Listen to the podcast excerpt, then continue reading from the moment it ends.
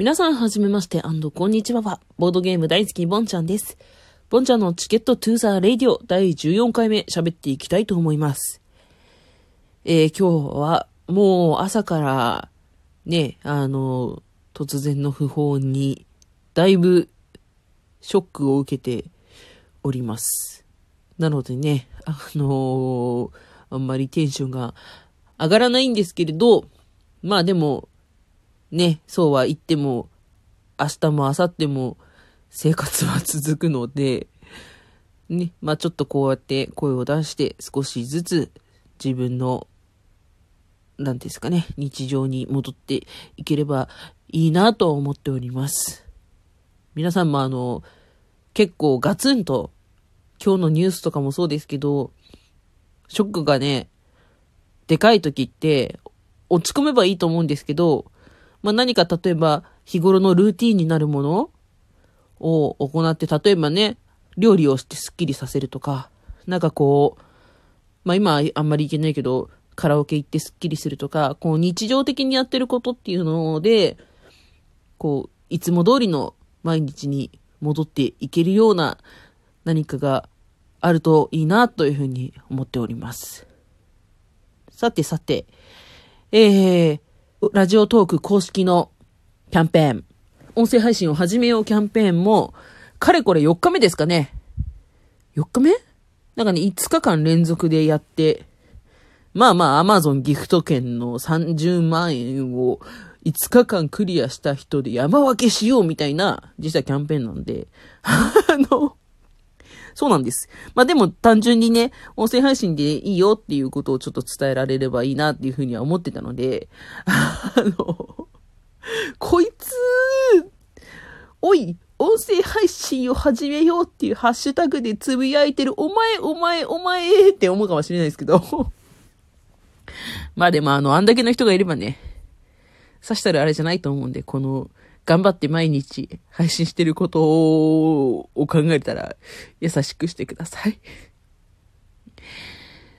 さて、えー、今日はですね、その音声配信を始めようっていう、音声配信するといいことがあるよっていうことに関して、まあいろいろ友達ができるよとか、そう、第2回目ぐらいかな、あの結構その音声配信をやることによって音声配信をしてる同士の人とかとのコミュニケーションが生じて、新しい出会いがあったり、友達ができたり、なんか、私の周りでは結婚してる子もいるよ、なんて話をちょこっとしたんですけど、あの、あの放送をやった5分後に、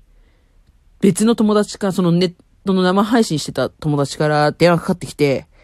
何々くんと何々ちゃん離婚したんだってっていう情報を得まして、まあそれもなんかあの音声配信仲間同士なんですよ。まあ私はその結婚した女の子の方は知らないんだけど、なんかそのやっぱし音声配信同士、あのー、配信者同士で知り合った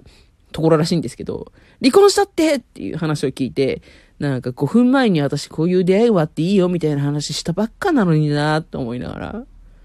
まあ別に離婚も悪いことじゃないですからね。えー、まああんまりいいことじゃないかもしれないんですけど、あのー、男性なんか特にバツイチぐらいの方が箔があって、お、人間として成長してっていいみたいなこと言う人もいますからね。必ずしも全てがマイナスじゃないと思うので、あれなんですけど、まあね、そういうことがあったりしますよ。へへへ。これはもう本当ただの雑談です。で、音声配信、音声配信をして、えー、いいなって思うこと、なんかね、もう4日目ぐらいになってくるとあんまりもう喋ることないなと思ってたんですけど、ちょっと思いついたことがあって、結構ね、自分が配信した内容をチェックがてら聞いたりとかすると思うんですよ。なんでこのラジオトーク以外のアプリケーションを使ってる人とかも割と自分が喋った内容に関して後で聞き直したりとかすると思うんですよね。で、その時に自分の声を聞くじゃないですか。で、それが例えば私なんかはあーとかえーとか言っちゃってるな今日とかっていう日もあるし、あの、そういう反省点も見つかれば、あ、意外と自分の声っていい声かもしれないみたいな。ごめんなんかナルシストみたいな発言者、あれなんだけど、でも、これね、聞いてるうちに愛着湧くと思うんですよ、自分自身に。で、あんまりさ、あの、自分の声好きじゃないとかさ、そういうこと言う人いるかもしんないんだけど、喋って聞いてを繰り返してれば、多分ね、愛着湧くと思うし、あのなんか、あ、私すごい鼻につく喋り方してて気持ち悪いなっていう風に感じたら、それを少しこう、腹から声出すとか、そういう、なんかね、ちょっと調整というか、微調整というか、そういうのがね、できるようになってくると思うので、そういう意味でも、あの、音声配信おすすめします。自分の声を好きになると、楽しいですよ。声を出すっていうことが好きになると、あの、明るくなれると思う。本当に、それは人それぞれの価値観だからあれだけど、あの、なんだろうね。電話とかするときも、仕事の電話するときも、自分の声が好きだとちょっと楽しくなると思う。あの、お電話ありがとうございますっていうときと、なんかこう、お電話ありがとうございます。みたい。とか、この、はい、もしもし、なんとかでーす。みたいな喋り方とか電話とかね。この 相手によっていろいろ変わっていくと思うんですけど、それを好意的に変えたりとか、そうだ、今日はすごくかっこよく電話取ろうっていう遊び方ができたりでき、します、します。もしもし。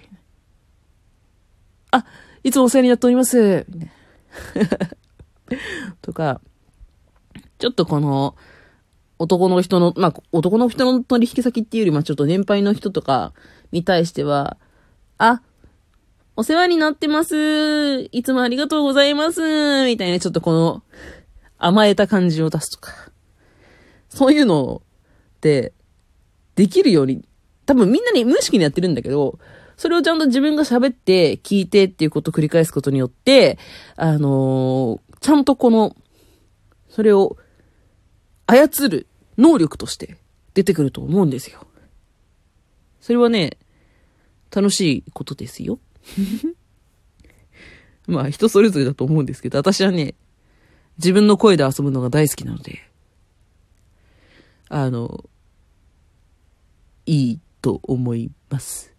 よ。今日はあの、まあ、こんな外出禁止なんかの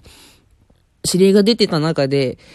なんかまああれなんですけど、実はですね、今日仕事の終わりに、ちょうど大学の同じサークルの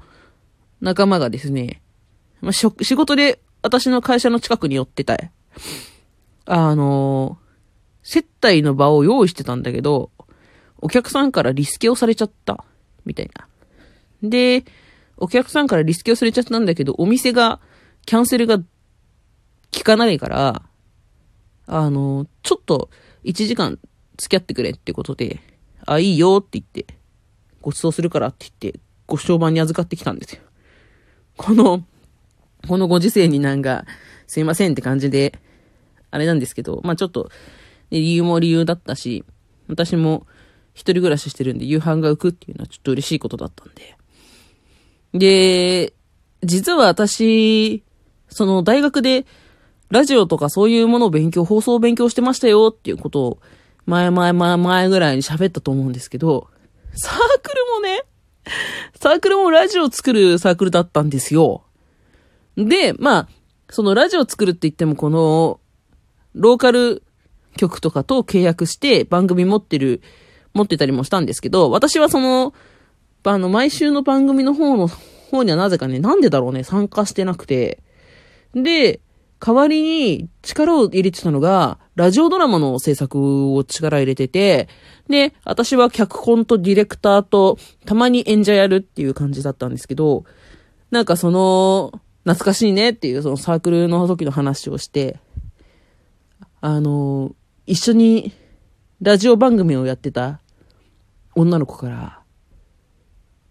告白されたことがあるんだよね、みたいな、そういうね、なんか、えー、そうなの？みたいな、そういうなんかちょっと青春の話を したりして、今日はちょっとだけ、あの、こんな憂鬱なあれだったんですけど、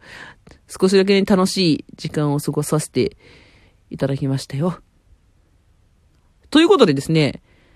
えー、12分というものは実はあっという間で、今日みたいにのんびりのんびりダラダラ喋ってたらですね、あっという間なんですよ。で、あの、ラジオ配信って、私みたいにこの、考えないで喋り始めても全然 OK だと思う。もう特にラジオトークなんかそういう感じでぴょんって押してぴょんって終わるような簡単なアプリでは全然楽しいと思うんですけど、今日は何のことについて喋ろうとか、そういう台本とか作ると、本当に勉強になるよ。これはあの、ラジオサークルとか、ラジオ番組とかっていうのを、あの、学校で勉強してた身としては、本当だったらちゃんとそういうのを用意して 何分ぐらいになったら、こういう締めのトークに行こう。何分ぐらいになったら、こういう感じの話題にあの、この、やろうみたいな、こういう、ちゃんとチャンネルっぽくね、しとくとか、そういうのを作るっていう、一から作るっていうことってすごく身になると思うので、あの、そこまでやりたい人はそこまでやった方がいいと思います。はい、ということですね。ふわふわしたままおしゃべりをしました。さてさて皆さん、えー、いろいろバーに行くなとか、クラブに行くなとかってそういう指令が出ましたが、途中からですね。